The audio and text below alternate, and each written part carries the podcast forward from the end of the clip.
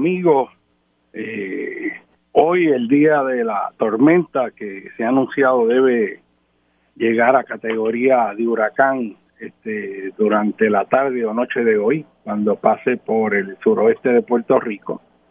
Vamos pues a tener un programa muy especial porque eh, eh, voy a estar hablando de sobre el problema de asociado a los huracanes, las tormentas, y en el día de hoy, pues ciertamente en los noticieros, eh, en la televisión, se va a estar hablando, ¿verdad?, de todos los eventos que han ocurrido, que se este, desplazó, desplomó un muro, eh, que tuvieron que evacuar pues varias comunidades, eh, que hay carreteras bloqueadas, y vamos a estar oyendo, ¿no?, las cosas que están ocurriendo en distintos lugares de la isla.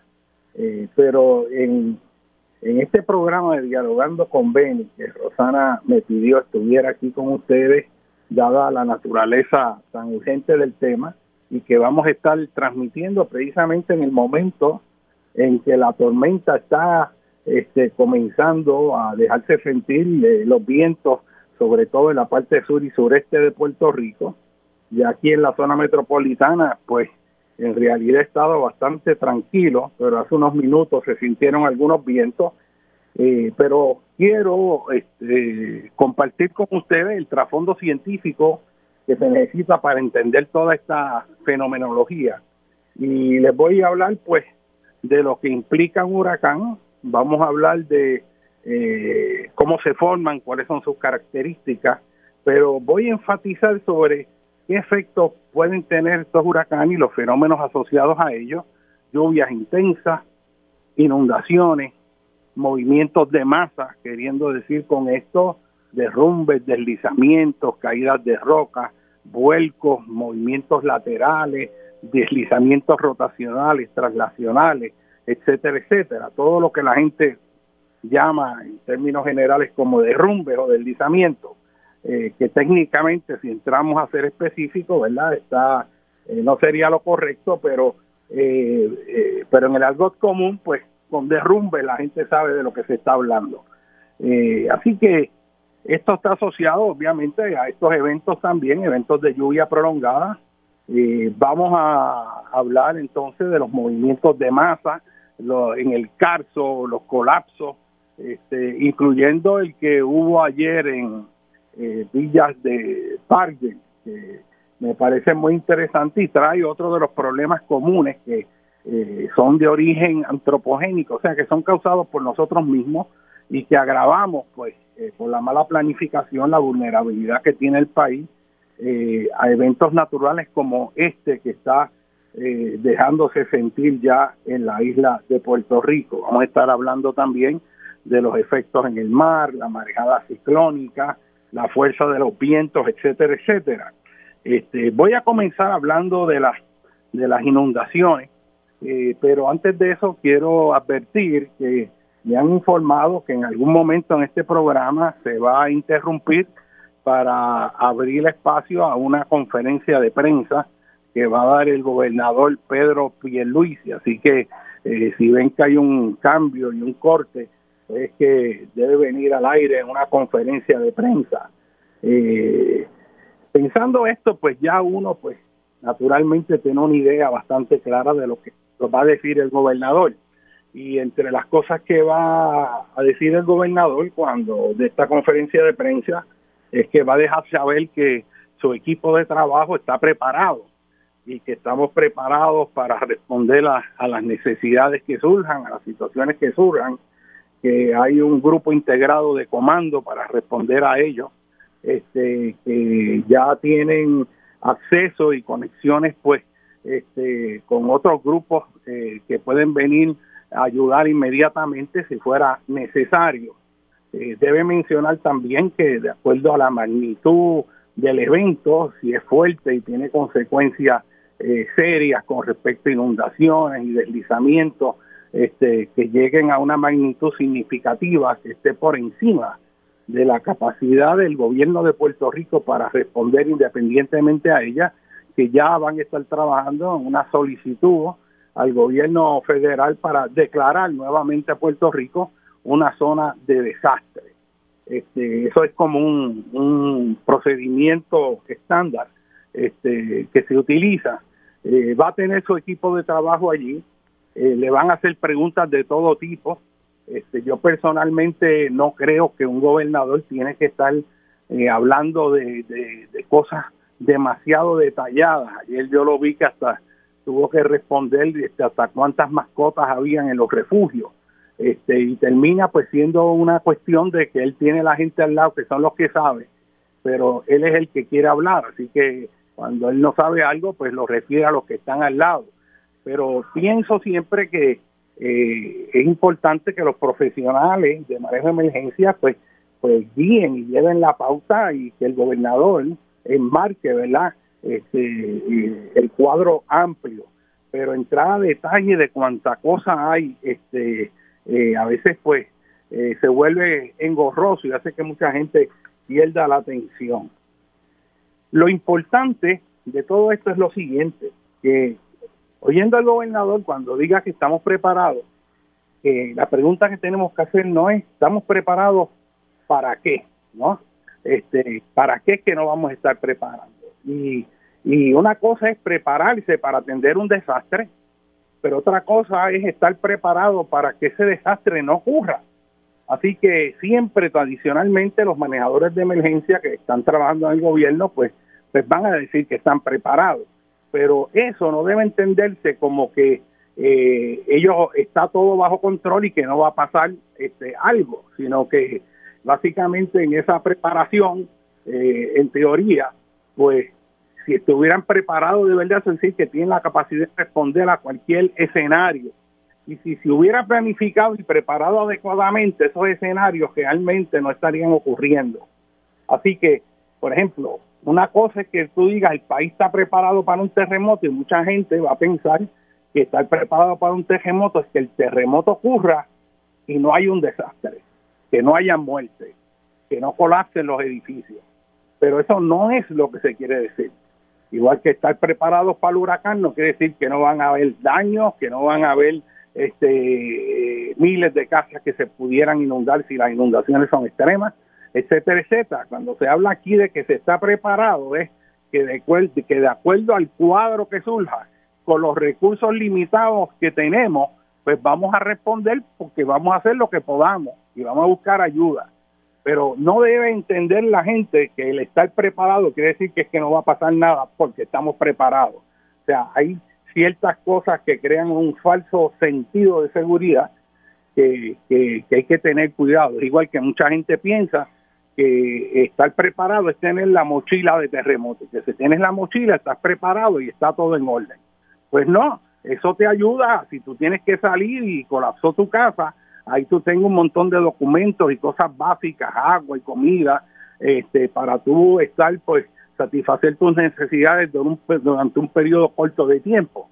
Pero eso no debe darte la idea de que si tú vas a la escuela y, llevas una mochila contra terremoto y está para prepararte para terremoto, que tú vas a estar segura en la escuela, porque si la escuela colapsa, como colapsó allá la escuela en, en Guánica, pues no hay mochila que, que, que, valga la pena. Eso, cuando ocurrió el sismo, los vecinos describieron que tan pronto se sintió el sismo este, fuerte, el 6.4, el mismo colapsó este, la estructura. Así que hay que tener cuidado con esto de lo que es preparación. Y lo que ocurre es que, para que lo vean en el sentido amplio, la preparación contra desastres conlleva lo que se llama el ciclo de manejo de emergencia, que es que tú primero puedes comenzar diciendo vamos a prepararnos y prepararnos implica ver los escenarios posibles que pueden ocurrir, vamos a ver qué nosotros necesitaríamos para responder a ello, vamos a prepararnos para tener los recursos y las capacidades para atender esas necesidades.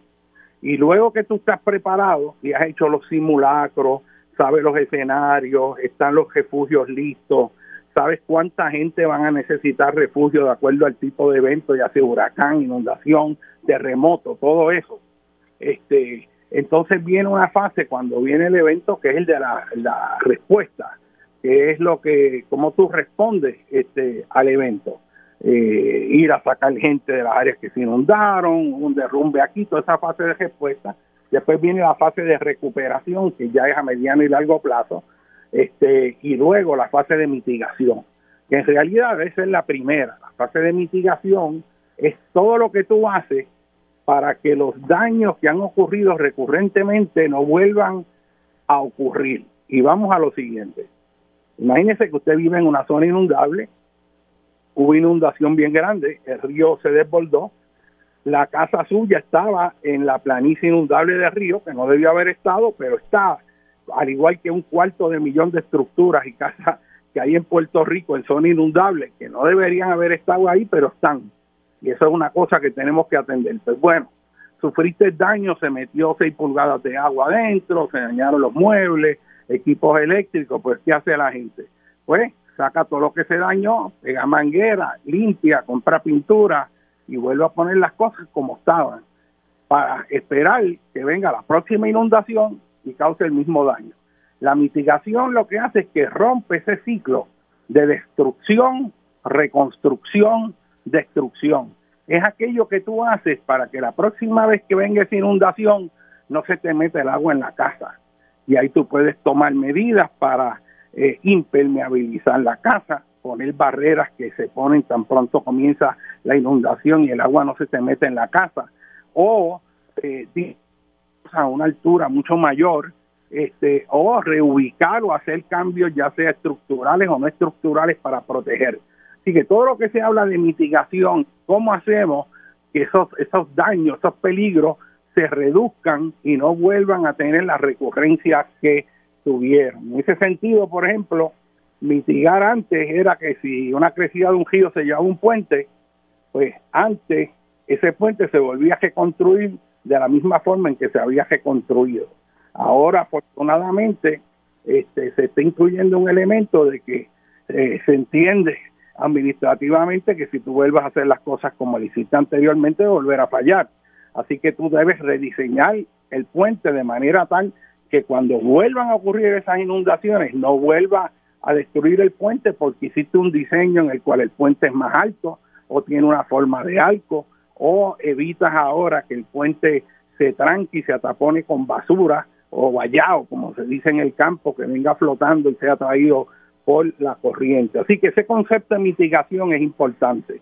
Y uno de los elementos que hace que tengamos una vulnerabilidad alta en estos momentos es que luego del huracán María, la urgencia era la de responder. En ese proceso de respuesta y proceso de recuperación, la parte urgente inicial era que si un cable se partió, un cable eléctrico, venía la gente o alguien que supiera y volvía a pegar esos cables uno con otro, buscaba unos cables de otro lado que se cayeron los postes y los usaba para arreglar esto y darle energía eléctrica a una residencia.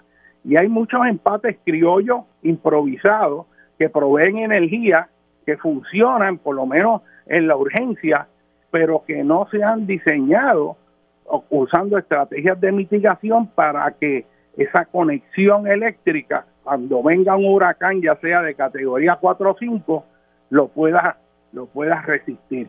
La mitigación es lo que aumenta la resiliencia contra desastres. Y ahí es que cinco años después del evento, todavía estamos arrastrando los pies y el dinero está ahí, pero hay un nudo gordiano, hay un mejunje, como diríamos en Puerto Rico, donde todo ese proceso burocrático, ayudado por la desconfianza creada por administraciones que han sido corruptas eh, en, en, la visión que tiene el gobierno americano de nosotros, hace que cualquier proceso requiera que haya más validaciones, más demostraciones, más supervisión, eh, porque ciertamente eh, va a haber mucha sospecha de que se vuelvan a ver eh, un manejo inadecuado de los fondos como ha ocurrido tantas veces en el pasado. Así que son muchos los factores que han ralentizado, que han hecho mucho más lenta todo este proceso de recuperación y mitigación post María. Y ahora este evento entra en un momento donde todavía la red de energía eléctrica está frágil, porque no se ha, no ha habido una respuesta rápida para poder fortalecer esa infraestructura eh, y el país pues está vulnerable y está vulnerable también porque hay miles de personas que, están ahora mismo en, en estructuras, en casas altamente vulnerables al efecto de los huracanes porque a pesar de los billones de dólares que hay asignados, este, no se ha podido traducir eso en construcción de nuevas viviendas en lugares seguros y, que sean eh, en un número razonable. Creo que después de cinco años lo que hay son decenas de estructuras que se, hicieron, pero a un costo cada una, que eran como viviendas de interés social para resolver al que no tenía casa y darle una casa decente, básica. Pero creo que cada una de esas casas ha costado mucho más que una casa nueva. salieron unas noticias, recuerdas, un tiempo atrás, de casas que costaron 200 mil, 250 mil dólares y hasta más de las pocas casas que se hicieron con, con fondos post María. Así que ahí hay un tapón, pero ese tapón no puede llevarnos a que entonces se empiece a construir a lo loco en cualquier lugar, que es en realidad lo que yo veo que está pasando aquí yo lo que veo en el país y los hechos de planificación que están surgiendo. Y que gracias a Dios la prensa lo está informando, se está abriendo este, a todo este proceso de, de planificación ineficiente para los intereses del país, pero eficiente para los intereses de los que eh, actúan corruptamente, y vamos a decirlo así porque es que no hay otra palabra una palabra que es fuerte, pero, pero es la única palabra que le cabe. O sea, uno de los grandes eh, mecanismos de corrupción en Puerto Rico es la corrupción de permisos concedidos en lugares que violan las propias leyes que el gobierno debe defender. Y de ahí entonces que se dé toda esta situación en el país, eh, en que los ciudadanos y la gente que conoce y los ciudadanos que quieren este país tienen que salir y manifestarse y protestar ante un gobierno que no cumple con su responsabilidad patria. Este, y esto es muy importante. Yo verdaderamente siento mucho regocijo de cómo en Puerto Rico ha cogido un momentum donde profesionales de alto calibre, este, gente educada, gente de las comunidades, están trabajando conjuntamente haciendo los reclamos, tanto en las áreas de alto eh, ingreso económico como en las barriadas más pobres. Y, y esta lucha en la defensa del país, en la defensa de la tierra puertorriqueña, eh, se ha convertido en un eslabón que está uniendo a los puertorriqueños de todas las edades y de muchas ideologías donde la gente cuando da prioridad al país ve que la lealtad a los partidos es algo secundario y que en el análisis final nosotros los puertorriqueños tenemos que darle lealtad al país. Pero quiero conectar en este momento en que está entrando este, la tormenta que según los pronósticos debe convertirse en huracán Fiona. Los problemas principales que presentan, obviamente, es que va a llover mucho y va a llover en grandes cantidades. En este momento no se sabe, porque estos son estimados de cuánto va a caer en un lugar o en otro, pero sabemos que cuando se da este tipo de eventos, pueden haber ciertas áreas donde hayan procesos de convección atmosférica en el cual cae una cantidad de lluvia muy por encima de la que cae en otros lugares. Eh, el sistema puede quedar estacionario, pueden haber celdas convectivas en unos lugares u otros, así que puede haber gran variabilidad, pero dada la topografía montañosa de Puerto Rico, dadas las condiciones de estar eh, eh, rodeados por agua por todos los lugares, que hay gran cantidad de vapor de agua, dada el que las temperaturas del mar están altas, el potencial de que llueva este, tremendamente es alto porque está ahí. ¿Y cuál es la experiencia con la cantidad de lluvia en Puerto Rico y cuánto es mucha lluvia y cuánto es poca? Pues si uno coge un mapa que muestre las líneas isoyetas eh, promedio del clima en Puerto Rico, o sea, líneas que te demuestran dónde llueve más y dónde llueve menos, cuál es el promedio de lluvia en distintas regiones de Puerto Rico.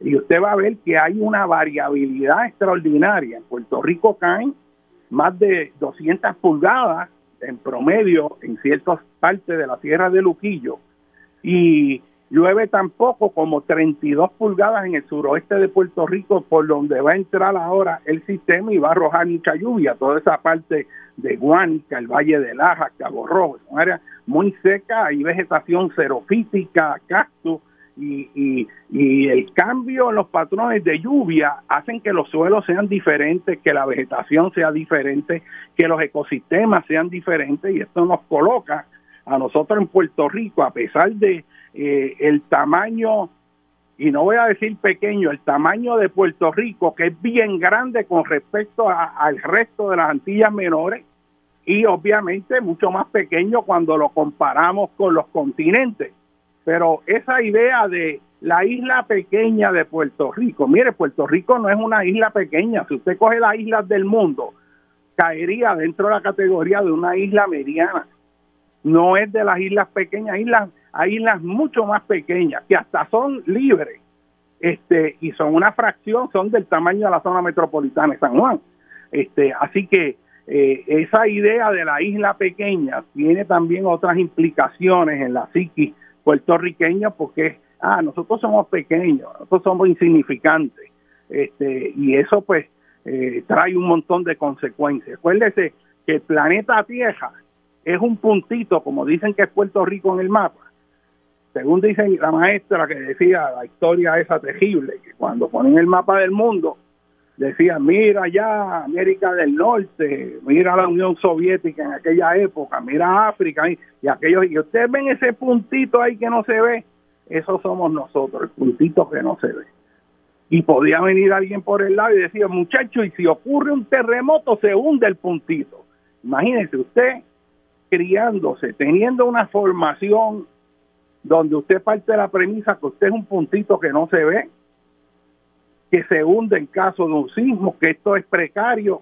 Y déjenme decirle, hay gente que vive en temor bajo esas, esas concepciones, esos modelos mentales totalmente equivocados, ¿verdad? Que tiene efecto de hacer que nos sintamos mucho más vulnerables sin serlo. Así que el punto, el punto que, quiero traer y retomar es que eh, Puerto Rico eh, tiene que planificarse inteligentemente y que con respecto a los eventos de lluvia en esa isla de Puerto Rico tú tienes una gran variabilidad. Si uno coge el promedio, es alrededor como unas 76 pulgadas de promedio o 78 pulgadas. Eso depende de qué datos usted use.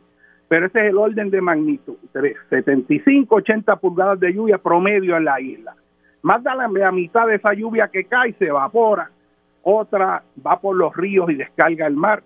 Otra se infiltra eh, y recarga los acuíferos y de esas 76 pulgadas, lo que está en nuestros embalses que se usa, en realidad es una pulgada. O sea que aquí cuando estamos en escasez de líquido, es una de esas 76 que cayeron. Eh, y con esto lo que le quiero decir que en Puerto Rico no es que haya escasez de agua, es que hay un mal manejo del agua. Y que el reservorio también más grande de agua en Puerto Rico está en sus acuíferos. Y que la lluvia que se va a pronosticar ahora, para que lo pongan en perspectiva, si caen 10 pulgadas, pues sería una sexta, una séptima parte del promedio anual de lluvia en Puerto Rico. Si fueran 20 pulgadas, pues entonces es, es realidad una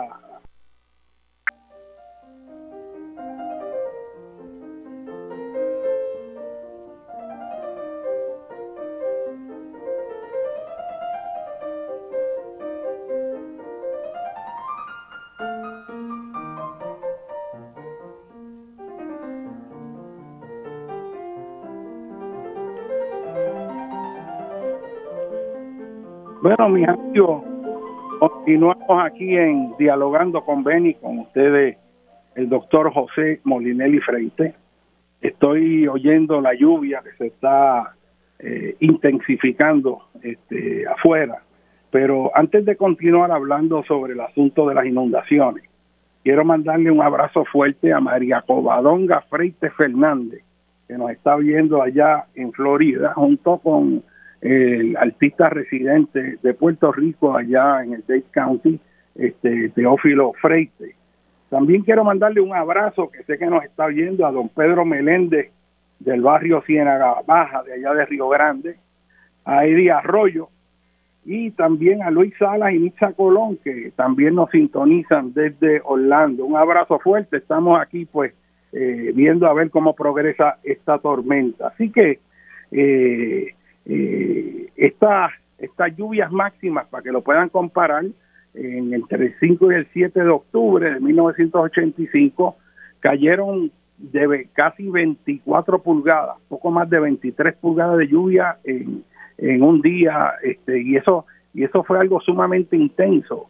De hecho, la lluvia fue tan intensa que cuando se accionó el trágico derrumbe del barrio Mameyes en Ponce, en que murieron más de un centenar de personas, la mayor parte de las cuales no pudo eh, eh, sacarse los cuerpos porque aquello luego del derrumbe se secó y se endureció y se formó como un hormigón, casi imposible meterse y sacar pues eh, los restos de las personas.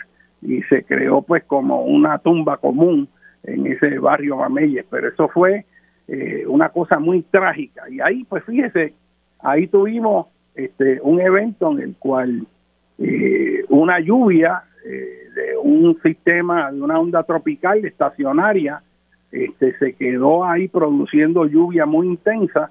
Y en esta ladera al sur de Ponce habían condiciones geológicas y condiciones causadas por los humanos que eh, tenían un efecto que crearon una vulnerabilidad tan alta que la lluvia fue finalmente el factor que accionó este trágico derrumbe. Y había que estar allí eh, y aquello le paraba los pelos a uno, ¿no? Porque toda una comunidad este, se deslizó eh, y toda esa masa de roca caliza cuyos estratos estaban inclinados en la misma dirección de la ladera, eh, un cerro en el cual se había invadido el terreno, donde se habían hecho excavaciones en el terreno donde se había removido una porción de la base del cerro, este, donde se había metido relleno en la parte superior y habían tubos de agua, tomas ilegales por toda la comunidad que estaban continuamente botando agua también que se infiltraba en el subsuelo. Allí mismo también estaban los pozos sépticos de cientos de casas y toda esa sumatoria de la alteración de la morfología de la ladera, el alterar la hidrología de la ladera, el remover terreno de un lado y añadirle peso arriba y quitarle eh, la base de apoyo en la parte inferior, sumado a una lluvia extraordinaria, crearon esta tragedia. Y así en Puerto Rico eh, hay comunidades vulnerables a estos movimientos de diversa naturaleza, pero hay estimados que, de que sobre 100 comunidades son vulnerables a estos fenómenos y lo que están esperando es que vengan este, una lluvia sumamente intensa. Así que eh, otras lluvias intensas que recordamos son las que hubo eh, en la víspera del Día de Reyes, allá en 1992, en la Cuenca de la Plata, en la parte alta de, de Calley, tocando a Carite, eh, ahí se descerrajó una cantidad de lluvia literalmente apoteósica, este, que creó unas inundaciones repentinas que entraron en el pueblo de Calley y se llevaron los camiones de basura y los vehículos pesados del municipio. Bueno, aquello fue una inundación que tuvo consecuencias a pesar de las represas y todo eso, hasta en Toa Baja, que, que, fue todo ese pulso de agua ahí.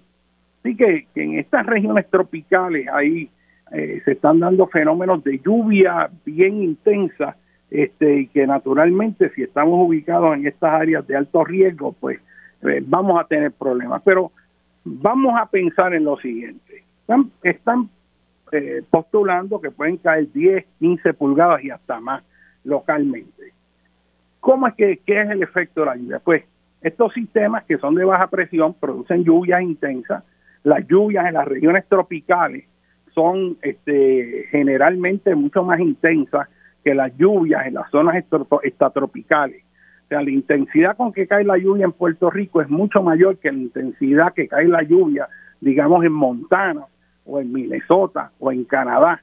La lluvia en los trópicos húmedos tiene una erosividad, tiene una capacidad de erosión mucho mayor que las latitudes medias y es porque eh, esa lluvia convectiva este, genera este, unas gotas de lluvia mucho más grandes y cae a una razón mayor. Así que usted tiene que haber sentido cuando hay unos aguaceros que la gente dice que quema, que usted sale afuera y usted siente el golpeteo y usted lo oye en los techos de zinc, que de momento en un aguacero hay unas fases que son bien intensas y usted puede estar oyendo una lluvia que está, ¿verdad?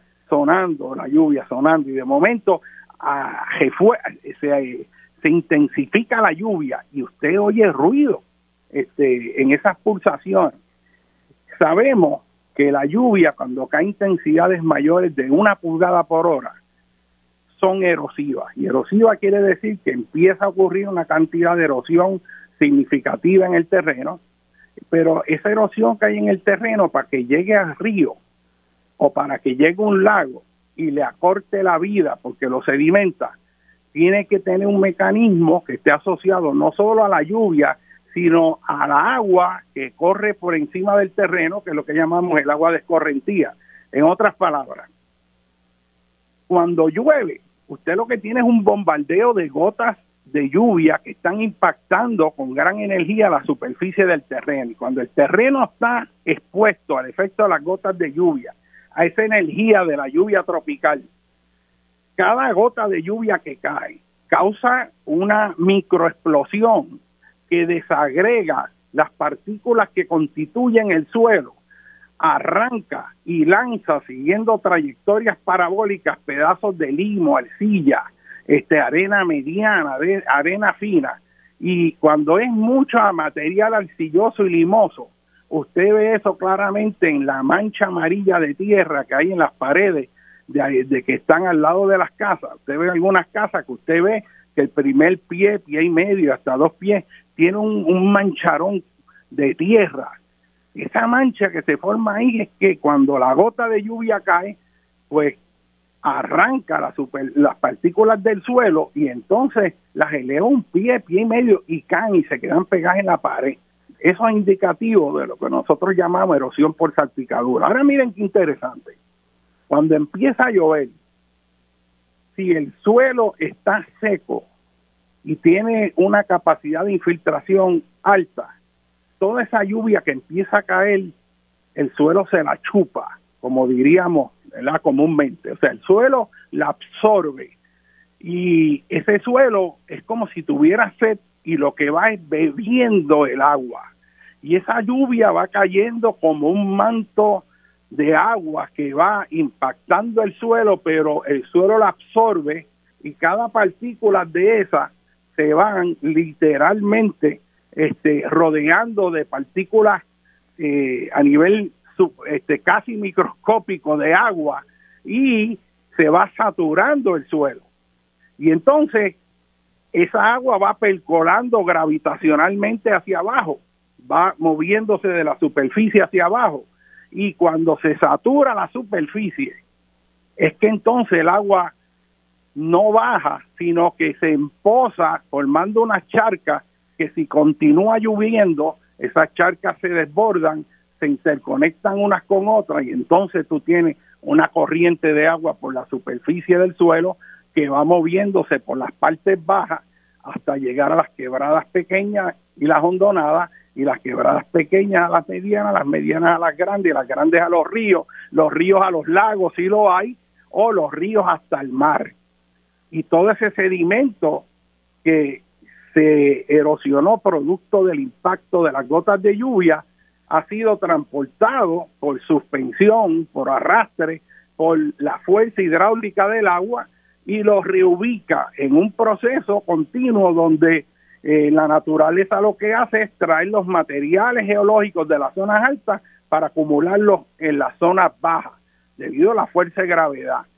Y entonces ese proceso de escorrentía es clave para entender el potencial de inundaciones por lo siguiente, y es que se empieza a formar escorrentía en la superficie de la tierra, que es el agua que baja de las laderas y que va a concentrarse en el río y va a hacer que el caudal del río aumente.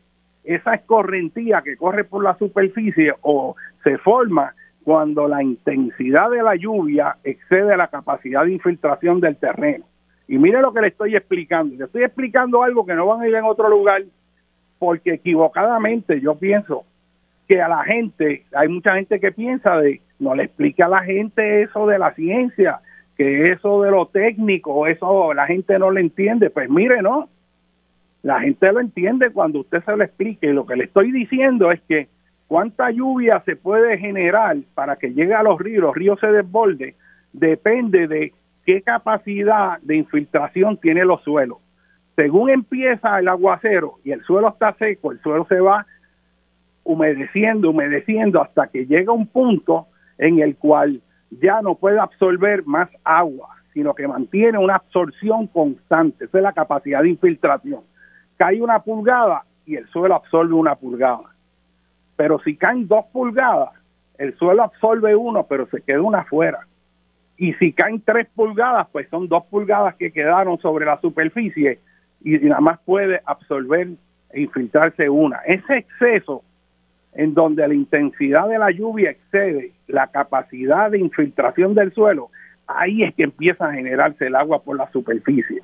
Y ahí va bajando y se va concentrando en pequeños cauces, canales, y así llega hasta los ríos y los lagos. Así que es el proceso de generación de escorrentía. Y los hidrólogos generan unos modelos de las cuencas hidrográficas para hacer simulaciones y poder ver cuánta lluvia tiene que caer para que el río pueda desbordarse y alcance una altura de tantos pies sobre el nivel este, de, del cauce lleno de río, de la llanura inundable. Y los factores que determinan eso es, número uno, si antes de que llegue la lluvia el suelo está ya saturado porque ha estado lloviendo anteriormente o está seco. Y ahora mismo estas lluvias que están entrando en Puerto Rico hoy están cogiendo un Puerto Rico que ya tiene la mayor parte de su suelo saturado porque eh, han, ha estado lloviendo, pero por otras razones meteorológicas, por otros sistemas, y ahora este que viene con un potencial pluviométrico, la brutal de lluvia, va a coger unos suelos que ya están saturados.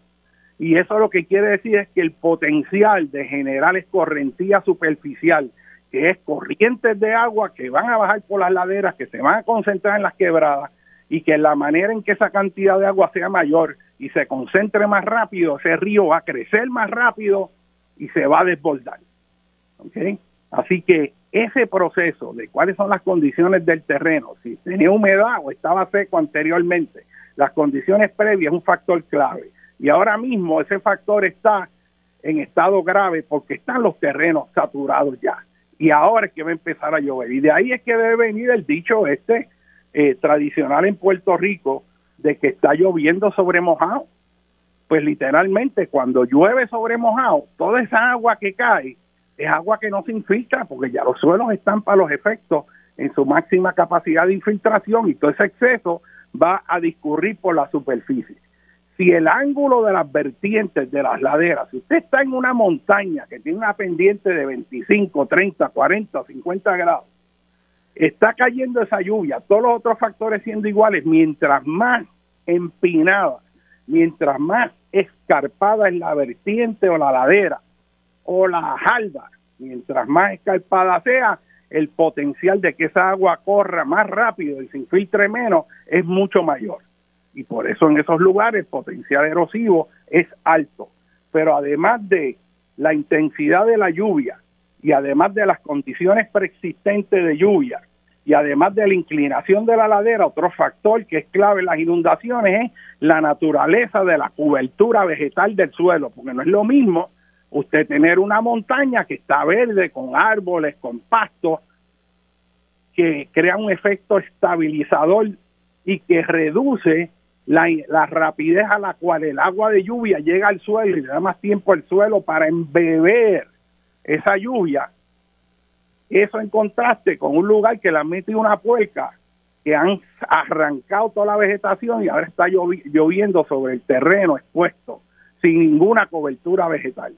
Cuando eso ocurre, la cantidad de erosión que hay es brutal y todo ese sedimento va a las quebradas y de las quebradas a los ríos y de los ríos a los lagos y así se reduce la vida útil de los lagos.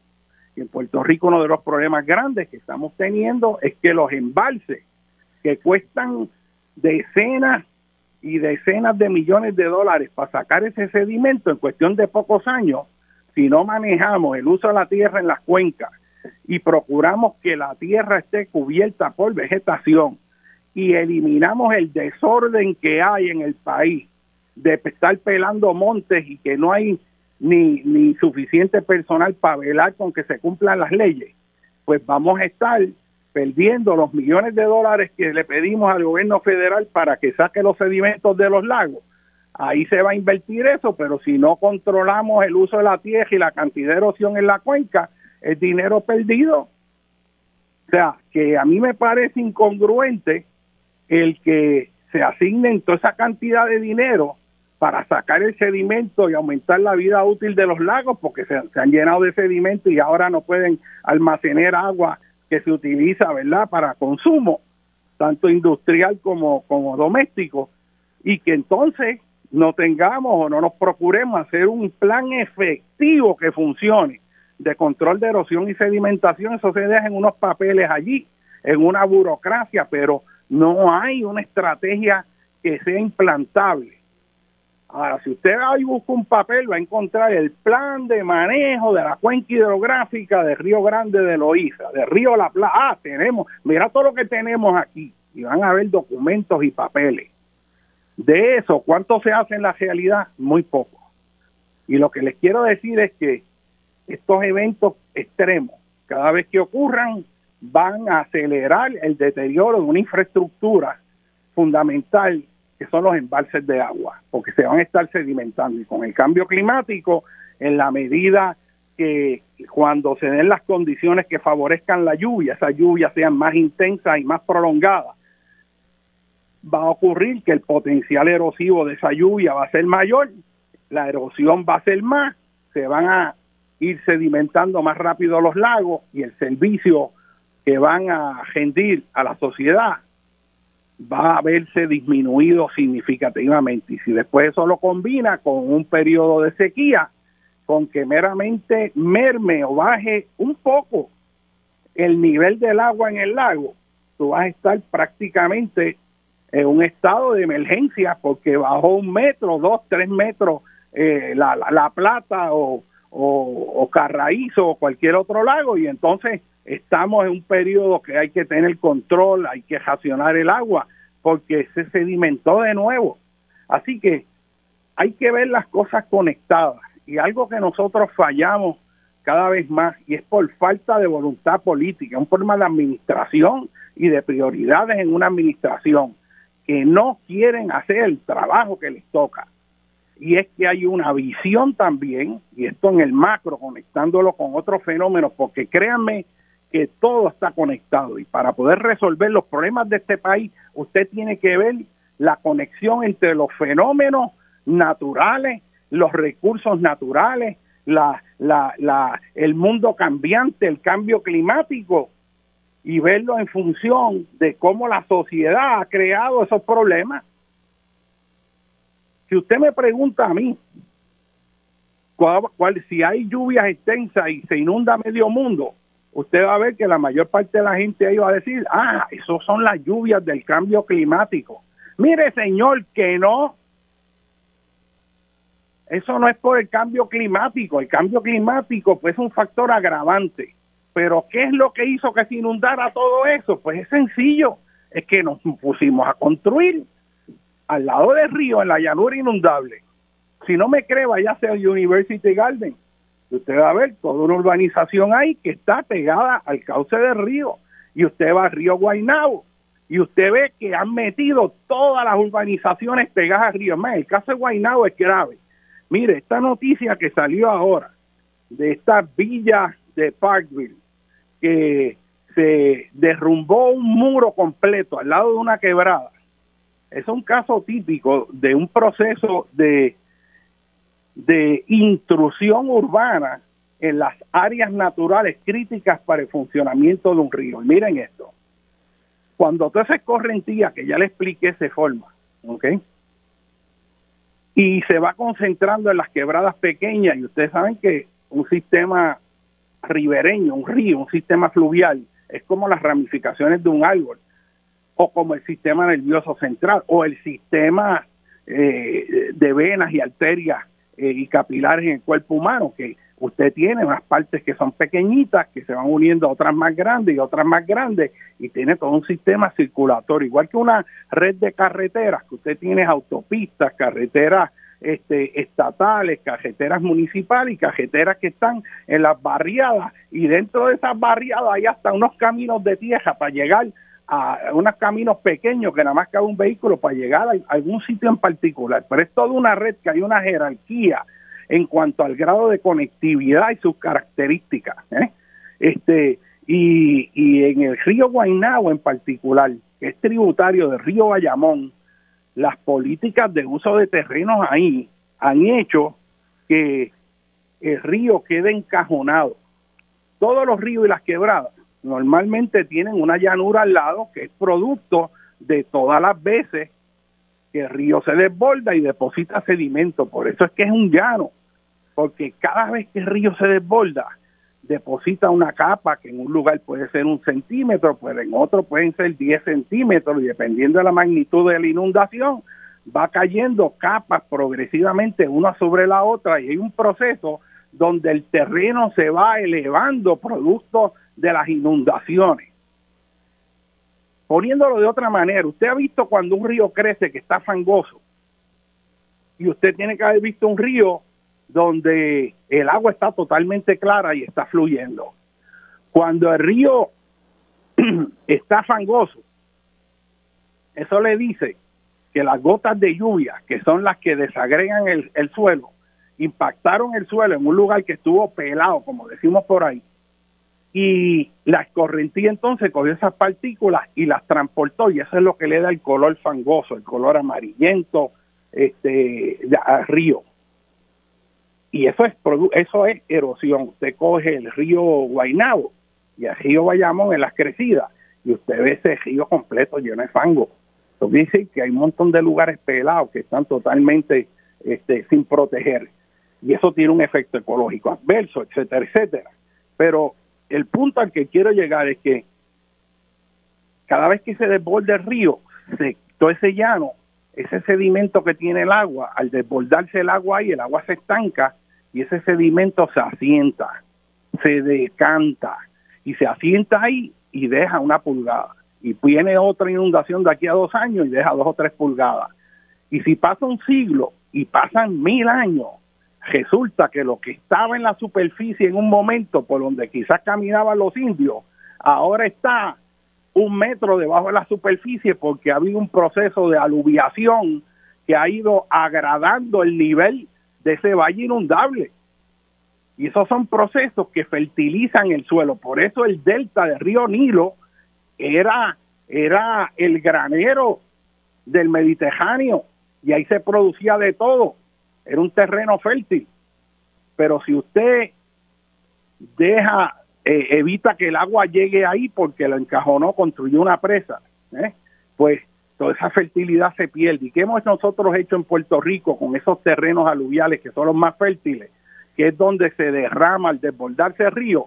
Pues lo que hemos hecho, número uno, como hemos visto en Guaynabo, le meten proyectos al lado, rellenan para elevar sobre el nivel, pero esto es pegado al río, hacen un muro de contención que después de, de los años colapsa, como ocurrió aquí, y entonces toda la gente que compró ahí pensando que cumplía con todos los requisitos se ve con este problema que ahora tienen ahí eh, en, en, esta villa de Parkville.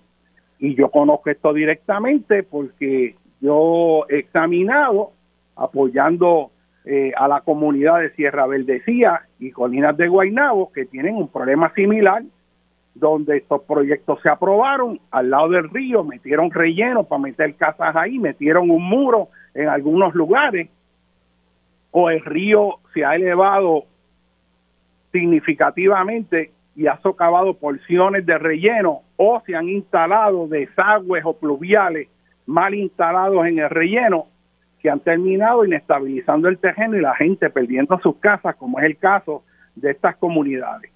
Así que Aquí tenemos lo que quiere vincular todo este proceso de inundaciones, derrumbes, problemas con la naturaleza, dejarles saber que la causa principal de eso no es el cambio climático como, quieren hacernos creer que eso, eso, ah, eso pasó ahí por el cambio climático. Igual que ahora en Ocean Park, se está erosionando todo el área, ah, pues el cambio climático ha traído un alce en el nivel de mar. Eso es cierto, pero lo que pasa es que ahí obtuvieron permiso para construir en la zona marítimo terrestre que no debieron y eso había una playa más extensa y le dieron los permisos ilegalmente ahí y ahí por años han estado esas propiedades. Están mal ubicadas. Y ahora pues el, el, van el interés del gobierno decir bueno eso es el cambio climático no, no, es el proceso de permiso. O sea, aquí tenemos que tener claro, aquí no podemos seguir eh, eh, construyendo en la costa. ¿Cómo es algo tan obvio como este condominio Sol y Playa? Que gracias a Dios allí se dio una pelea extraordinaria y se ganó, pero si la gente no sale a la calle, este Machalgo hubiera estado todavía protegiendo a esa gente ahí y la administración del gobierno. Este, y esto es una piscina que había ahí que durante María se fue a ajuste por la marejada y entonces vuelven a quererla construir en el mismo sitio, que es un área de anidaje de las tortugas que están protegidas. Y hasta eso fue como una cosa milagrosa. En el mismo hoyo que hicieron cuando estaban haciendo ahí quedó atrapada una tortuga, que es más evidencia de que eso es un área protegida. Y aún así, esa gente reclamando que ellos podían construir ahí, que cuáles que tenían los permisos. Obviamente los tenían si habían sido obtenidos ilegalmente. Y ahí me gustaría ver qué va a pasar con toda esa gente que dio esos permisos. Sabemos que Machalgo renunció y que renunció el que dio los permisos de OPE y renunció la que era secretaria de Recursos Naturales. Y ocurre que cuando se les tranque el bolo, que la gente señala los malos manejos y la corrupción que hay en el gobierno, pues entonces renuncian, ponen otra persona y aquí no ha pasado nada. Hay impunidad total. Y entonces ese mismo gobierno utiliza su estructura de poder para fabricar casos y hacer, y hacer acusaciones contra los ciudadanos decentes que están luchando por los intereses del pueblo y que están luchando para hacer cumplir las leyes que el mismo gobierno viola y que debería estar defendiendo. Y eso es lo que fortalece a la democracia. Porque es que yo oigo por radio una y otra vez el absurdo de los políticos que ustedes conocen de, bueno, es que esa gente lo que hace es dedicarse a protestar póngase a trabajar porque usted lo que hace es protestar. ¿Y, de qué usted vive? ¿No será que Chávez y Fidel Castro financian ahí este lo, la protesta que usted hace? Porque es que yo lo veo protestando y usted protesta en esta playa y protesta en esta otra playa. Y mira, ahora está protestando en este río. Usted es un protestador profesional que se dedica a oponerse a todo. Y ese es el discurso de estos corruptos cuando en realidad la verdad es que esos son los ciudadanos que valen en este país porque están dispuestos a sacar del tiempo que no tienen para dar las luchas por la indignación que sienten ante la destrucción de los recursos naturales de este país, que es la base fundamental para construir un país sostenible. Son la gente que se preocupa por el bien común porque no tienen interés propio directo ahí, porque no son dueños de esos terrenos. Y entonces aquí se distorsiona y se crean tergiversaciones falsas, irresponsables inmorales, porque como no tienen argumentos para debatir con datos, hechos y ciencia, a lo que se dedican es a la tergiversación. Tú los ves allí solitos, que empiezan a darle foro en algunas estaciones que reciben dinero de esos intereses económicos y los llaman para tirar fango a todo el mundo, pero ninguno de ellos se atreve, y mire lo que le digo, ninguno de ellos se atreve, se atreve a ir a un debate por los que defendemos esta tierra. Y yo personalmente, en las áreas que yo conozco de planificación y las áreas relacionadas a geomorfología y riesgos naturales, yo estoy abierto a un debate con cualquiera de ellos en cualquier momento. Porque mienten, pero mienten pues con el foro que tienen controlado y lo repiten todos los días y cuando tú repites las cosas todos los días las mentiras empiezan a convertirse en verdad. Y eso yo lo veo todos los días. Así que vamos a una breve pausa, vamos a seguir con esto. Qué bueno que el gobernador todavía no ha iniciado la conferencia de prensa, porque si no, no hubiéramos podido compartir estas ideas. Vamos a una breve pausa, estamos en Dialogando con Beni, con ustedes el doctor José Molinel.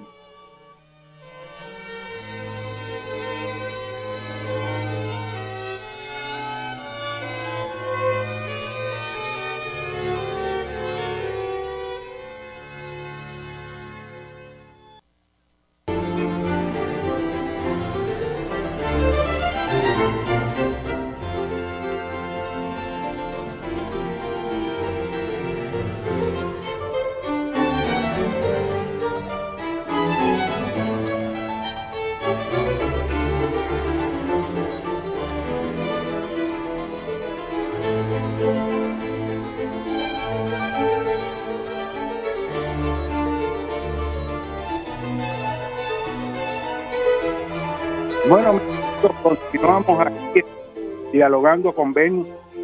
Este, estamos hablando sobre eh, este evento de Fiona y conectándolo con la con la vulnerabilidad de Puerto Rico a estos eventos y viéndolo en el contexto de cómo llegamos a esto y cómo es que esta violación sistemática de las leyes y de la planificación encaminada a tener un país sostenible verdaderamente causa toda esta tragedia, toda esta pérdida multimillonaria de recursos, de infraestructura, porque no se planificó dichas actividades en los lugares correctos. Como he dicho anteriormente, uno de los problemas grandes que nosotros tenemos eh, en la isla no es que se hagan cosas, es dónde las hacemos porque ubicamos las cosas mal. Mire, usted está en su casa y en la sala están los muebles de la sala. Y en las habitaciones donde uno duerme está la cama, habrá un ropero, este, habrá ahí están eh, las cosas que normalmente alguien tiene en el cuarto. Eh, en el patio hay un lugar para almacenar las cosas de, las máquinas de cortar grama, los martillos, lo que sea. Y en la cocina están las cosas de cocina. Y en el baño está la bañera, el lavamanos, todo lo que se necesite ahí. Pero si usted coge y pone la bañera en la sala, usted no se puede bañar en la sala. ¿Cómo se va a estar bañando en una sala con la visita ahí? Y usted no va a poner el inodoro afuera, en la entrada de la casa, en el patio, porque ese no es el lugar que va. Va en un lugar que usted cierra una puerta y está cerrado. Pues en Puerto Rico, los que ubican las cosas a lo loco, sin sentido común, si usted le dice, mire que usted puso ese inodoro al frente de la casa, eso va en el cuarto de baño. Pues la persona te dice, Ah, es que ustedes están protestando por todo. ¿Qué tú quieres? Que no tenga inodoro, porque tú te opones a que haya inodoro. No, no, no, yo no me opongo a que haya un inodoro, es que tiene que ir en el lugar que va. Porque tú no puedes ponerlo ahí al frente de la casa. Eso es absurdo. Y llevo este ejemplo extremo. Y lo traigo así extremo para que se pueda ver el absurdo de cómo nosotros ubicamos estructuras que cuestan cientos de miles de pesos en los lugares equivocados. Y hacemos urbanizaciones en las zonas inundables para que después haya un reclamo de que el gobierno invierta cientos de millones de dólares para hacer una obra de control de inundación, porque después que se construyó en las áreas que no se debía construir, ahora hay que hacer una obra estructural que vale cientos de millones de dólares para proteger toda esa propiedad porque en primer lugar nos metimos donde no era. Entonces eso se traduce como en un subsidio a los proyectistas que obtuvieron los permisos para construir en los lugares que no debieron haber construido y que mayormente son los terrenos de mayor fertilidad en Puerto Rico, para que entonces se exija en un proceso que el gobierno invierta millones de pesos y que el gobierno federal también lo subsidie porque aquí salen perjudicados no solo el gobierno local, sino el gobierno federal, porque si tú te pones a pensar, y ¿por qué yo tengo que ahora pagarte obras de control de inundación cuando tú te pusiste a dar permisos ahí que no debía? Y entonces usted ve todo un ciclo de hacer las cosas más. Es como si hubiera un diseño para la obsolescencia programada, una cosa que se sabe que se hace. Por ejemplo, usted compra un abanico y eso está diseñado para que le dure cierto tiempo. Y usted sabe que los abanicos ahora duran menos que antes. Yo recuerdo que antes uno compraba unos abanicos de esos, este, Westinghouse o General Electric, y tú lo tenías ese abanico de metal allí, eso duraba años y años. Y si se dañaba, había alguien que te lo arreglaba. Ahora tú compras unos abanicos plásticos ahí que soplan muy bien y te duran seis meses tienes que volver a comprar otro. Y ese no hay quien lo arregle, ese lo tienes que votar porque si lo vas a arreglar vale más que comprar el otro nuevo. Y ahí tiene la sociedad de consumo superfluo, la sociedad de desecho. Y eso está documentado de cómo fue que estas industrias decidieron pedirle a sus ingenieros que en vez de que los productos duraran más, que duraran menos, para que entonces tú vuelvas a comprar. Esa es la razón por la cual cuando usted compra un vehículo de motor, cuando termina de pagarlo, usted tiene que comprar uno nuevo porque ya está dando tanta candela que el costo de mantenerlo es mucho mayor que lo que usted estaría pagando mensualmente si compra uno nuevo. Y ahí va otro carro más al desecho. Y así con las computadoras. ¿Cuánto nos dudan las computadoras? Yo le voy a decir más. Yo tengo un printer y le voy a decir la marca. Hewlett Packard, que es un printer bueno. Yo lo compré allá como para el 2000 10, 2011. Y dio un servicio como de 6 seis, años. De momento sale un mensaje en el printer que dice eh, que el tambor está eh, dañado, que tiene que comprar un tambor nuevo. Yo averiguo cuánto vale y el tambor nuevo valía más que un printer nuevo porque los printers son baratos. Donde tú pagas que te pelan es en las tintas, como ustedes saben. Eh, y entonces ya había visto un documental que se llamaba Obsolescencia Programada y de hecho les recomiendo que lo busquen en YouTube, Obsolescencia Programada. Sale la historia de todo el proceso de la industria para crear productos que duren menos para que usted siga comprando lo mismo una y otra vez, para mantener esa industria contenta, teniendo ganancias mucho mayores. Y recuerdo que en ese programa de obsolescencia programada indicaba en Europa a una gente que había descubierto que le metían un mecanismo a los impresores para que se dañaran después de tanto cierto tiempo y cierto número de, de, páginas impresas. Para hacer la historia larga corta, el hijo mío que es tecnológico, ¿verdad? Ya uno, eh, ese mundo tiene que recurrir a los jóvenes. Y digo, búscate ahí a ver si hay alguien que te dice cómo resolver eso. Y efectivamente lo encontramos. Y una persona que sabe mucho de eso y dice, miren, este printer, cuando le dé esto, usted abra aquí, saca esta pieza, ah, pongo un cable con papel de aluminio y conecte esto con esto y va a resolver el problema. Usted me puede creer que hicimos eso y yo tengo ese printer ahí funcionando perfectamente. Y yo pensé el absurdo de cómo estamos vulnerables a esa explotación y no hay ninguna legislación que proteja a los ciudadanos. Entonces tenemos que gastar y cambiar todo. Las piezas de los automóviles es insostenible. Hay un saqueo en los recursos de la gente. Lleve ahí, si usted se le daña un board eléctrico, un tablero eh, de una computadora, hasta de un radio, te vale en ciertos vehículos mil, mil quinientos dólares. O sea, es una cosa, eh, el costo de las piezas. Y usted que me está yendo, tiene que saber eso porque todo el que ha llevado un carro, un mecánico, se ojoriza, no por lo que cobra el mecánico, por lo que cuestan las piezas. Y entonces eso es insostenible en este país. ¿Y por qué tenemos que tener carro? Es porque no hay un sistema de transportación eficiente. Si usted no tiene un vehículo de motor en Puerto Rico, es como si usted fuera lisiado y no tiene nadie que lo mueva. Y usted está literalmente inmóvil. Pero como no hay un sistema de transportación eficiente que se conecte uno con otro. Ya, ya ni las guaguas caimitos están en Río Piedra, yo me acuerdo. O si las hay, pues yo no las he visto, pero antes todo el mundo se movía de un lado a otro usando las piscicorres, las guaguas. Ya todo eso ha mermado extraordinariamente, pero tenemos que gastar 20, 30 mil pesos en un vehículo, esos son los baratos. Los normales ahora usted oye un especial de una pico y valen 60 mil pesos, pero usted sabe lo que hay que trabajar para eso. Pero bueno, ese no es el punto. Lo que quiero es traer otro de los muchos hechos sociales que tenemos.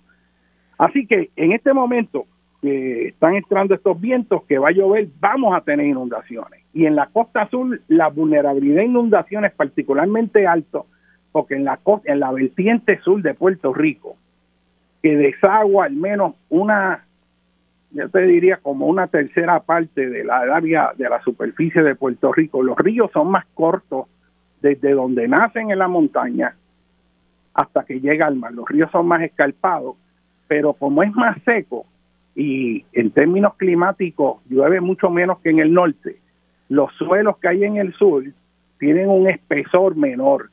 Y eso equivale a que esa, esa esponja absorbente de agua cuando llueve en la región sur esa, esa esponja es mucho más chiquita que en la región norte, que puede absorber mucho más. Y entonces, ¿qué pasa?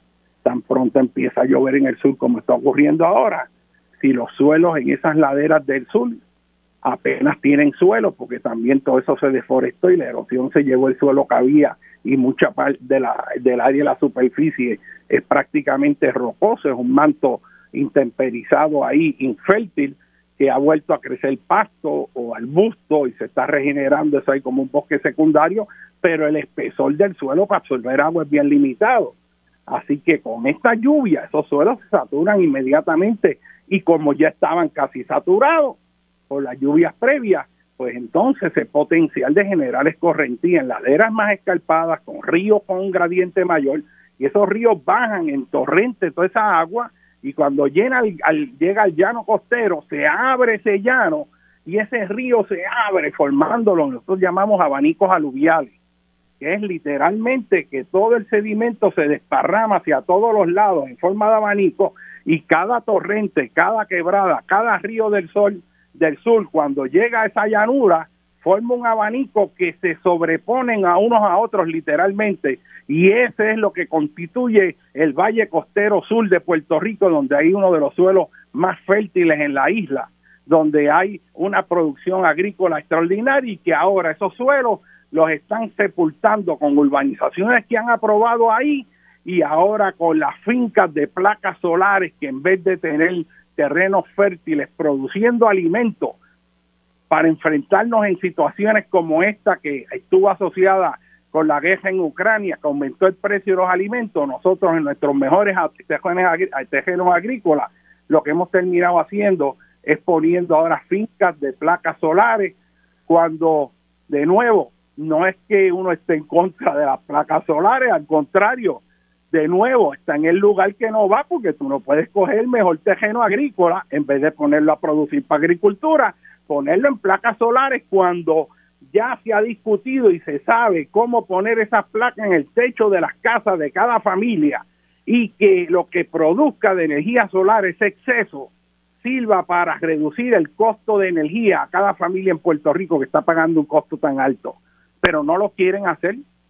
Y lo que quieren es a esta gente que tiene las conexiones, que le den los permisos para coger cientos de cuerdas que están acaparando para llenarlas de paneles solares. Entonces dicen que es energía verde y somos, queremos proteger el ambiente destruyendo los terrenos agrícolas. Así que en la planificación inteligente usted resuelve un problema pero sin crear otro. O sea, usted puede ayudar a eliminar la dependencia de los hidrocarburos del petróleo, del gas natural con paneles solares, pero tiene que hacer eso sin tener que destruir los terrenos agrícolas que son esenciales para que estén produciendo. O sea, ese potencial para estar produciendo ahí no se está usando y sin embargo, este país que era autónomo en términos alimentarios, porque aquí se producía lo que se comía y se exportaba, ahora nosotros creo que el número está por 80-90% de todo lo que consumimos de, este, de alimentos lo estamos comprando afuera.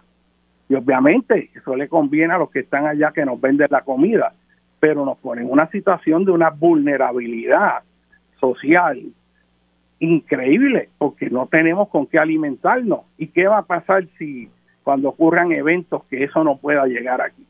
Pues tenemos un país en crisis y esas cosas también las hay que discutir. Mira, yo estoy cansado de toda esta discusión que si el género para aquí, el género para allá y todo es el género y vuelve otra allá que si el aborto y vuelve con la y entonces eso parece que es la única agenda importante en Puerto Rico y si restarle valor a lo que eso tiene, ese acaparamiento habiendo cosas tan extraordinarias y cómo la discusión en tantos programas se va en cosas baladíes teniendo nosotros los puertorriqueños que discutir los asuntos fundamentales que nos afectan a este país y discutir la manera de resolverlo.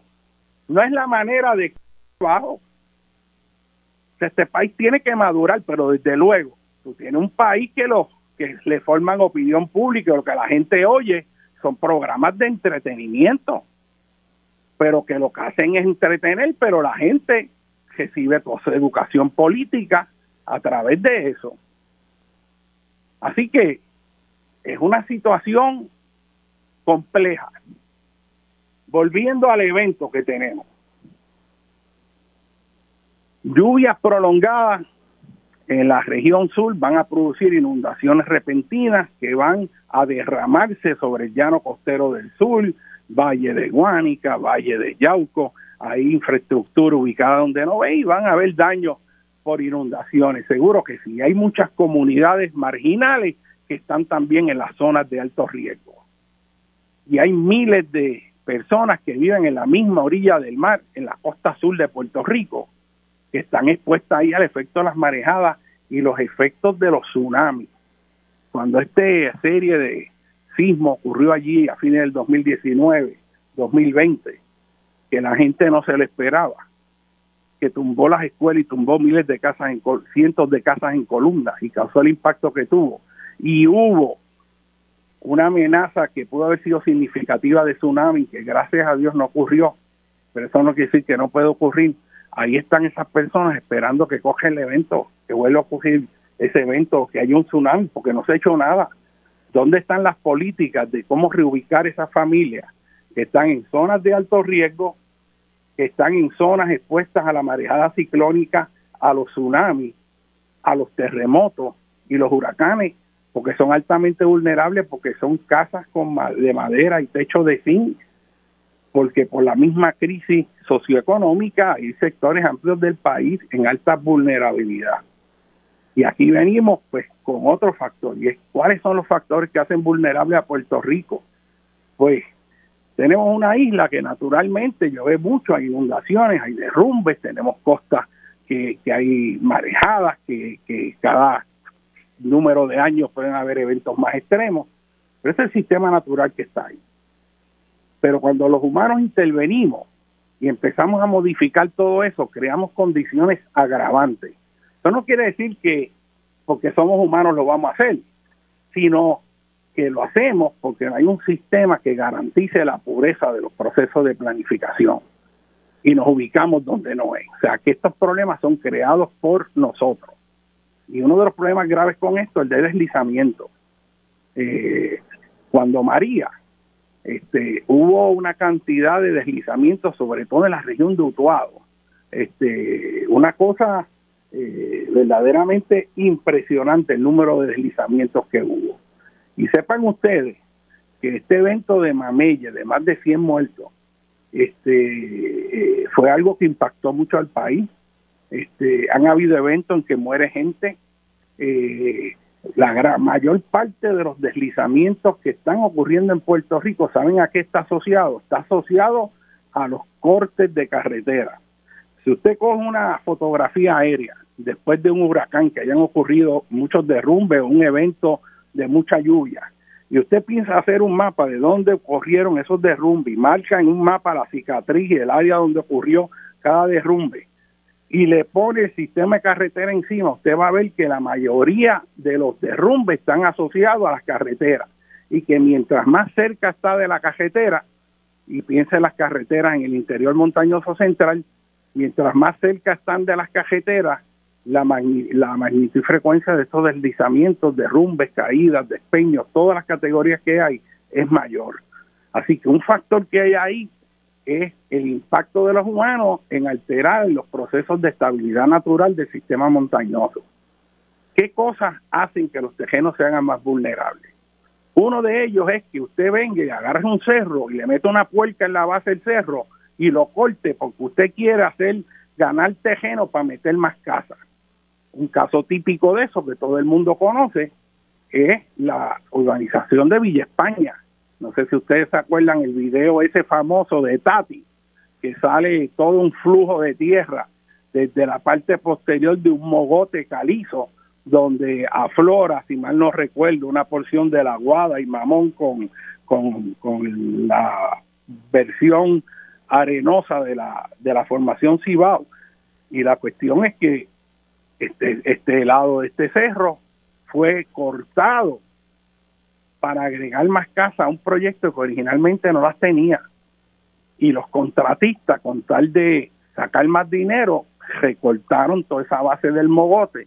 El mogote no se derrumbó inmediatamente, pero en esas condiciones que había ahí era cuestión de tiempo, lo que el terreno se seguía aflojando, cuando después de una lluvia el terreno se aflojó y ocurrió todo ese derrumbe con los despeños, flujos de, rocas que cayeron en la parte posterior de una, como una decena, una docena de, casas allí que, que tuvieron que eliminarlas. ¿Quién pagó el costo de esas casas? ¿El contratista que las vendió? ¿El desarrollador que las vendió? No, porque esa gente perdió responsabilidad este, legal a los 10, 15 años después de haber entregado el proyecto y ya están libres todo lo que pase de ahí en adelante es responsabilidad suya. Así que usted puso los ahorros de su vida ahí y perdió su propiedad porque permitieron que hicieran un corte en una ladera que era ilegal, pero lo hicieron y todo el mundo mira para el otro lado. Ese es parte del proceso de corrupción y meten esas casas ahí, el contrato dice, pero mire, eso está estable, ¿cuál es el problema? Ah, yo traje aquí a alguien que certificó que eso estaba bien porque aparecen los que certifican que está bien, porque el proceso en sí tiene un, problema serio de credibilidad porque quien mismo hace el estudio para aprobar el proyecto y decir que está bien, quien le paga para hacer el estudio es el mismo contratista o desarrollador. El que hace la declaración de impacto ambiental es el que contrata el desarrollador para que se la haga. Así que ahí hay un conflicto de interés porque el desarrollador le va a encontrar a alguien que diga, mírame eso ahí, ponme lo que está todo bien. Este, y, y la persona va a estar cobrando y dice, ah, pues seguro, yo lo hago.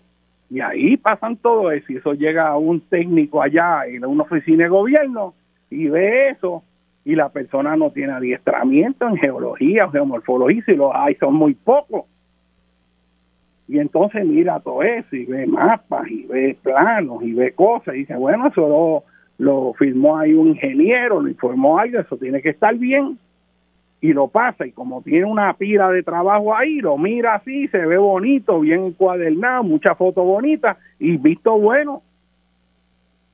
Pero también si lo analiza y lo ve y dice, no, esto no va, esto tiene unos problemas. Usted sabe qué pasa cuando se lo lleva el jefe, el jefe le dice, ¿cómo es que tú no, tú dices que esto no se puede aprobar?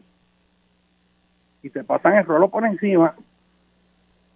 Y yo conozco mucha gente que trabaja en esa agencia que se han frustrado porque ellos señalan los problemas, pero desde arriba los marginan y la decisión es a favor de esos intereses corruptos. Y el pobre técnico, el que está trabajando ahí, no se quiere quedar sin trabajo y hace buche y así vamos construyendo un país que no es sostenible para después ir a pedirle a los americanos chavos, porque aquí hubo un desastre y perdimos tantas casas, FEMA, dame chavos para hacer las casas. Eso es inmoral, eso es inmoral. Así que esto hay que cambiarlo. Puerto Rico tenemos gente que tiene la inteligencia para hacer las cosas bien, pero la gente inteligente en un gobierno que es corrupto son una amenaza. Así que tienen que estar marginados y no pueden tener oportunidad de ayudar al país porque los que toman las decisiones es el clan que está ahí. Y ponen gente a dirigir agencias no por su conocimiento, sino por su lealtad al partido. Y eso hay que acabarlo en Puerto Rico también. Hay que hacer un Puerto Rico donde la mejor gente está, donde mejor le puede servir al país. Y este asunto de los deslizamientos, según les hablo de Villa España, ese video famoso que está en YouTube, que se ve todo ese derrumbe, también es lo que ocurrió en el CDT de Corozal, que gastaron decenas de millones de dólares en un centro de salud y lo ubicaron en un material geológico que todos conocemos, que es la formación San Sebastián, que es muy problemática, que es una banda de material arcilloso este que eh, con que es el contacto entre las calizas del terciario con las rocas del interior montañoso central y esa banda de sedimento arcilloso ahí es bien inestable y corre por toda una línea este-oeste, San Sebastián, Lares, eh, este, Corozal, todo eso ahí es una banda geológica que es donde se levanta el farallón cártico cuando usted mira de la montaña hacia el norte y todo lo que se construye ahí es sumamente problemático. Ahí fueron todos los derrumbes de la PR-11, las casas aquellas que se derrumbaron en Lares, el cementerio de Lares que empezamos a verse todo ese terreno. Eso, nosotros tenemos conocimiento de dónde, cuáles son las áreas de alto riesgo, pero se siguen aprobando proyectos. Señores, estamos en dialogando con Beni, vamos a una breve pausa y vamos a seguir hablando de las vulnerabilidades que vamos a ver que se manifiesten durante el paso del huracán Fiona.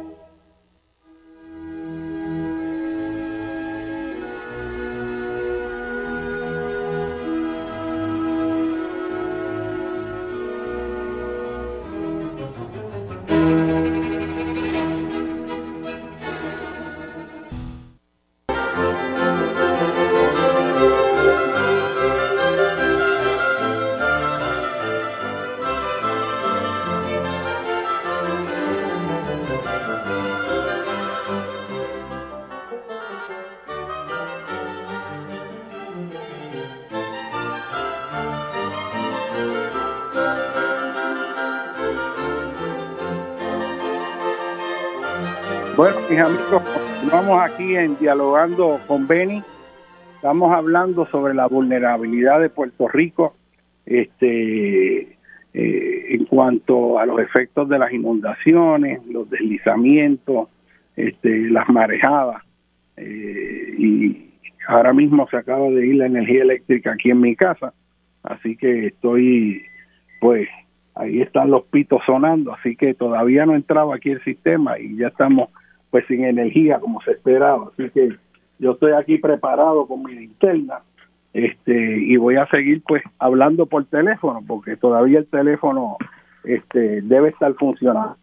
Así que eh, eh, estamos hablando de la vulnerabilidad naturalmente de, eh, de Puerto Rico.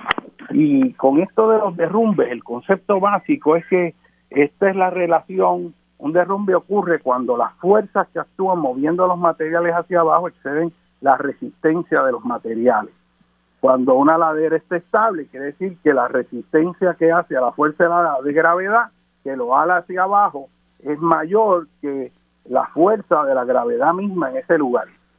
Pero en la medida en que las laderas son más escarpadas, pues esa fuerza, ese componente tangencial de la fuerza es mucho mayor y por eso las pendientes escarpadas generalmente eh, son más susceptibles a estos deslizamientos los deslizamientos y movimientos de masa, mire esto, preste atención, nosotros los clasificamos de distintas maneras. Uno de los criterios es a base de cuál es el material que se movió.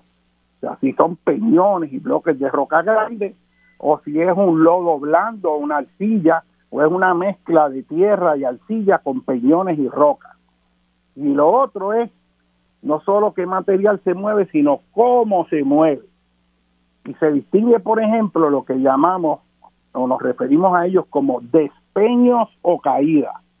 Caída es lo que en algún momento va a ocurrir allí en la carretera de Cagua, cada vez que yo voy para allá, para la Francaice, pues está el, eh, la Peña de la Pava, que eso lleva eh, más de 50 o 60 años allí, que es un punto icónico, pero hacia la derecha, bastante a la derecha, en esa roca, que de hecho es una roca, es una brecha volcánica eh, que protubera eh, por fallamiento en bloque, por antiguas fallas geológicas que pasaban por ahí, que ahora no están activas. Y hay un bloque de roca inmensa que está eh, con una grieta que está inclinada en dirección hacia la cajetera. Y eso cada vez que yo paso, yo lo estoy velando porque yo sé que es cuestión de tiempo en que algún momento ese, ese bloque de roca que ya está este, erosionado por debajo y se ve toda la grieta que está hueca, es cuestión de tiempo en lo que cae. Eso podría caer con unos aguaceros intensos y es que a través del tiempo el efecto del agua en la roca la va alterando, la va cambiando químicamente y esto a lo que se traduce es que la va debilitando ese tejeno puede estar ahí, esa peña, pero esa peña es tan grande que cuando se desplome, va a caer en la cajetera de Cagua y usted puede ir guiando y ese peñón caerle encima. Hubo otro peñón en otro lado. Uno de los problemas grandes de salir por la zona montañosa en Puerto Rico cuando está lloviendo es que hay muchos cortes de carretera en roca, de la cual se despeñan fragmentos que han impactado vehículos y matado gente como ocurrió, me acuerdo, en una carretera en Naranjito, en que eso ha ocurrido muchas veces. Recuerdo también un mogote detrás del periódico El Nuevo Día, que en un momento se despeñó este, y causó pues, la muerte trágica de uno de los distribuidores de periódicos que estaba leyendo el periódico cuando cayó del mogote ese inmenso, ese bloque de roca. Este, así que esos despeños hay que saber eh, hay una roca en Isla Mona que parece que se va a caer y todavía no se ha caído, que se llama Punta Caigo o No Caigo. Y es porque hay un peñón inmenso en el tope de un farallón de roca caliza allí en Isla Mona, que es famoso, este, y que parece que se va a caer, pero no se ha caído todavía. Bloques que pueden caerse y que pueden tener consecuencias catastróficas es lo que hay en la región del Batolito San Lorenzo Macao. Eh, esa palabra batolito se refiere a un área geológica donde hay rocas que se formaron a grandes profundidades, pero que a través de millones de años la erosión las la superficie y esas rocas que son de granito, granodiorita, cuarzodiorita, esas rocas ahora están exhumadas y son esos bloques inmensos, esos peñones que usted ve en Junco, en las piedras, que ve en la Sierra de la Cualdarraya y la Cuchilla de Pandura, que definen el municipio Cuenca de Maunabo, toda esa región sureste que tiene esos peñones inmensos, esos bloques en esas laderas, en un sismo fuerte o durante lluvias intensas, pueden deslizarse y caer encima de casas que estén ubicadas más abajo. Muchos de esos peñones a través del tiempo geológico han ido migrando y ahora están en, en los cauces de los ríos y ahí es que se llaman los guajonales. Y usted ve todos esos peñones de roca uno encima de otro y hay como unas pequeñas cuevas entre los espacios que quedan de esos peñones que se han desplazado a través del tiempo geológico y caído ahí. Así que todo eso son materiales que pueden despeñarse, caer o moverse lateralmente. Eh, en las áreas donde hay farallones verticales, en el área, por ejemplo, de la isleta de San Juan frente al Hamburger, ustedes tienen que ver ahí que hayan habido desplomes de terreno, pero esto producto de la acción erosiva del mar en la base de, ese material geológico. Este, así que esas son las caídas, son de rocas o de otros materiales. Y hay lugares que sabemos está ese riesgo. Por eso también usted tiene que haber visto que ponen mallas muy bien puestas en lugares donde ese potencial está, en las autopistas, porque la idea es que si un material, una roca se va a desprender, esa malla la aguanta ahí y no va a caer en la cajetera. También estos peñones si caen pueden rebotar y ir moviéndose y jodando e impactar lugares que están más abajo. Otro tipo de movimientos que hay son los vuelcos, esos son más raros, este, pero ocurren pero el más común son los deslizamientos y los deslizamientos son de distintos tipos. Este que ocurrió ahora ahí en, Villas de Parkville, por lo que se vio por televisión, parece ser un movimiento de masa que tiene un componente rotacional. Hay otro que es el traslacional, por ejemplo, eh, en Juanadía, antes se veía un bloque de roca inmenso que se deslizó en una cantera de Canarico, del barrio Canarico, este y fue porque cortaron la base para sacar material para relleno y para cantera y se quedó la ladera sin soporte y en un momento se desplazó completa. De igual manera hubo en porciones de Mamella, aunque Mamella es más complejo y hubo flujos de roca, despeños, etcétera, etcétera. En el Yunque también, cuando yo era estudiante en la universidad, recuerdo que iba a estudiar allí un deslizamiento inmenso que ocurrió eh, eh, y que eh, dejó sin conexión a Río Grande allá y Luquillo con, con una cajetera antes que uno cogía en el yunque y venía desde el norte y salía a Nahuabo allá. Y hubo un deslizamiento ahí inmenso, este, en un espesor de, de, de, de una masa de roca bien meteorizada y eso cayó y se trepó por la ladera del valle al otro lado y después siguió ahí.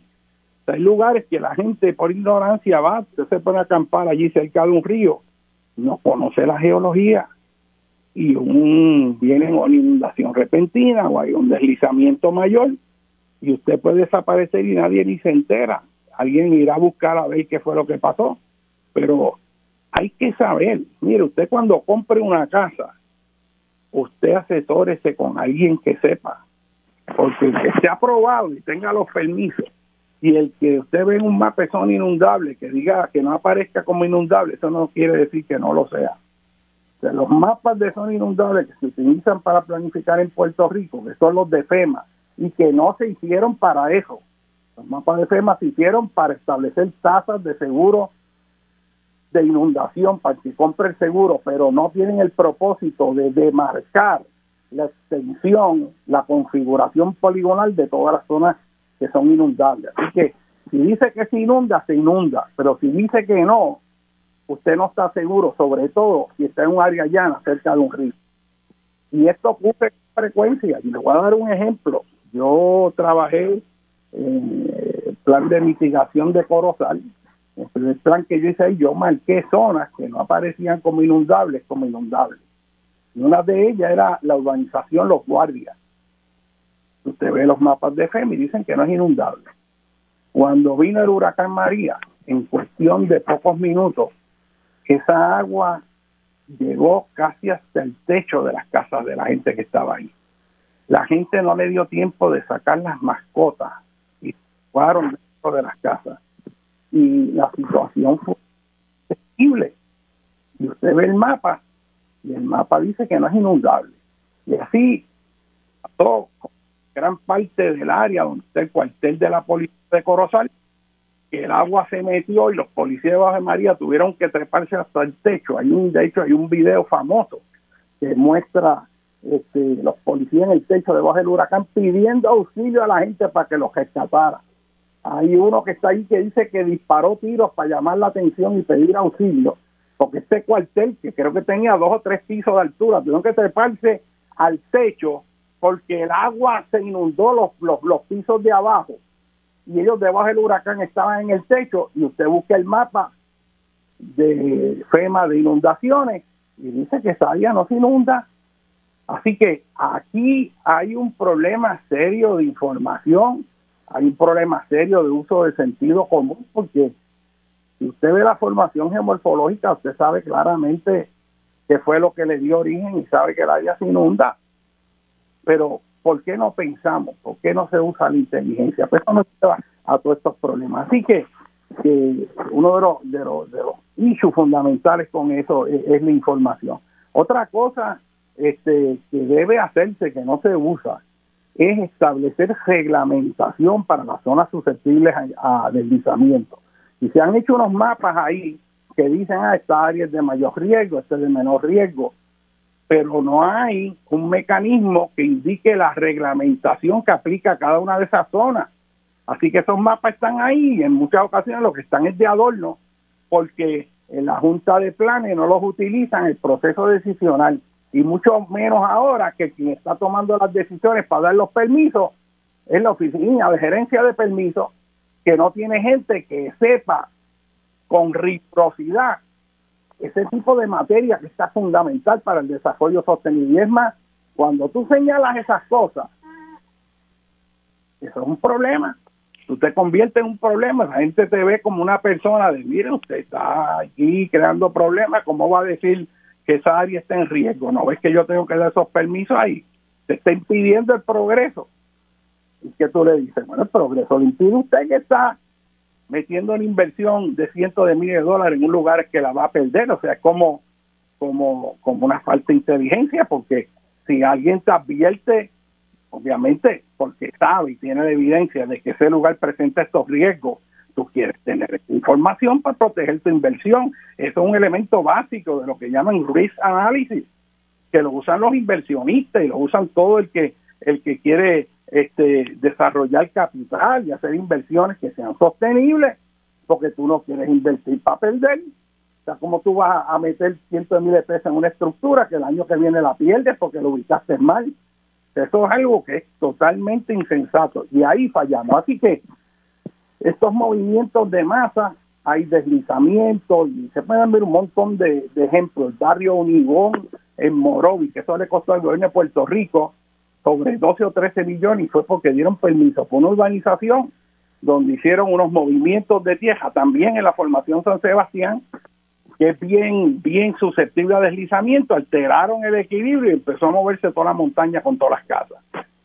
Y eso fue decenas de millones de dólares que se perdieron ahí. Y así los ejemplos son innumerables con respecto a ellos. Este, eh, así que hay que integrar en los procesos de planificación una reglamentación inteligente para tener información de dónde vamos a hacer las cosas. Pero un problema grande que yo he visto a través de los años es que el tener conocimiento y el saber lo ven como un impedimento para el desarrollo económico. Mire qué cosa absurda.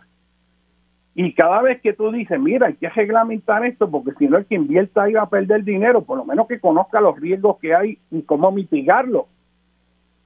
Pues no, y yo siempre lo digo y lo voy a volver a decir aquí, aquí la red sísmica tiene todo un proyecto, en la red de Tsunami Ready, en todos los municipios, y se paran ahí a decir, están todos los municipios aquí, Tsunami Ready, y tenemos trompetas para que suenen, hicimos los mapas para las rutas de desalojo, hicimos los mapas de vulnerabilidad tsunamigénica que entre esa, ese tsunami, ese maremoto, y le vamos a enseñar a la gente cómo salir, a dónde tiene que salir, etcétera, etcétera. Pero ¿saben qué? ¿Saben lo que no se hace y no dicen? Que eso no se utiliza en el proceso de planificación cuando van a aprobar la construcción de una escuela, un centro de salud, van a aprobar unos condominios, un centro comercial, no se considera si está en la zona de tsunami o no. Y no se considera porque no quieren. No hay reglamentación para eso que te diga, mira, en esta zona, si es de tsunami, se permite este tipo de construcción, pero este otro no. O si la vas a hacer, tienes que hacer estas otras cosas. Entonces, eso lo ven como un problema. Y en lo que termina es, no, déjame construir en la zona de tsunami déjame construir en la zona de derrumbe, hombre, que me estás poniendo? Estás limitando el desarrollo. Ese proceso de permisología es un problema. Mire, el problema es que ese proceso sea lento y no rápido, pero no es que no se haga. O sea, todo el hecho de los permisos es que no hay un proceso ágil de evaluación de los riesgos y los elementos que conllevan el poder aprobar afirmativamente o en la negativa un permiso de construcción en un lugar y el mismo sistema tan ineficiente hace que eso se prolongue demasiado. La solución a eso, ¿sabes cuál es? El identificar las zonas que sí son seguras para construir y después que tú digas vas a construir en esa zona, pues ya tú tienes los permisos aprobados para este tipo de construcción. Y eso lo puede hacer para la industria, para el comercio. Tú puedes ya tener todo eso listo, identificando cuáles son las zonas que tienes la infraestructura de agua, de alcantarillado, de energía eléctrica, que no está en zona de inundable, que no está en zona de tsunami, que está en terreno que firme, que tiene el acceso adecuado, que presenta todas las condiciones óptimas para poder hacer una inversión que sea sostenible, que funcione y genere los ingresos que van a sostener este país. Y eso se puede hacer y se sabe cómo hacerlo. Pero ahora mismo el proceso es que alguien vio un canto de terreno allí y dijo, ah, pues vamos a meter eso ahí, llámate al ingeniero que me diga. Y obviamente, si la persona le dice, no, mira, lo que pasa es que esto es un área de amplificación de onda sísmica, este, y la facilidad que tú quieres construir ahí es una facilidad crítica, este, y es mejor que te busque otro lugar porque para que no hayan factores agravantes. Y eventualmente, como está cerca de la costa, te va a ver afectado por estar en el nivel del mar. Ah, pues si le dice eso, el ingeniero se quedó sin proyecto y buscan uno que no le dice nada y se lo hace. Y le va a decir, te va a costar más porque hay que... Ah, pues está bien, el día se lo paga el pueblo de Puerto Rico. Y ahí tú ves toda eh, continuo de construcción en lugares que no son, que donde no debería construirse. Así que esa vulnerabilidad que tenemos en el sistema eléctrico, esa vulnerabilidad a inundaciones, esa vulnerabilidad de la infraestructura resentida tiene mucho que ver con esos procesos de planificación.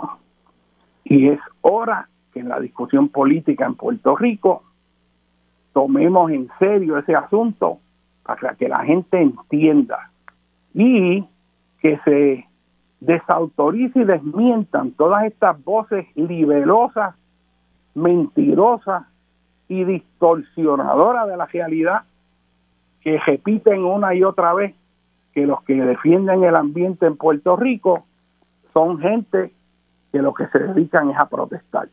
Cuando uno de los derechos fundamentales que mantiene la democracia es precisamente el derecho de los ciudadanos a expresarse cuando ven que las cosas están mal. Eso es lo que hace la democracia. Los que dicen defender la democracia son los primeros que la aborrecen porque si estuvieran en poder, serían unos dictadores o unos pichones de dictadores, como tantos hay aquí en los partidos que ustedes conocen, que si ustedes los dejan, Hitler se quedaría chiquito, pero esos mismos dictadores, fascistas, fanáticos, machongos, que mienten, que distorsionan la realidad, que engañan, y que le tienen miedo, que le tienen miedo los de su propio partido y los opositores. Eso son los que más daños le hacen al país. Y eso hay que señalarlo, hay que educar la gente. Y en ese proceso educativo, yo personalmente quiero felicitar a Bad Bunny.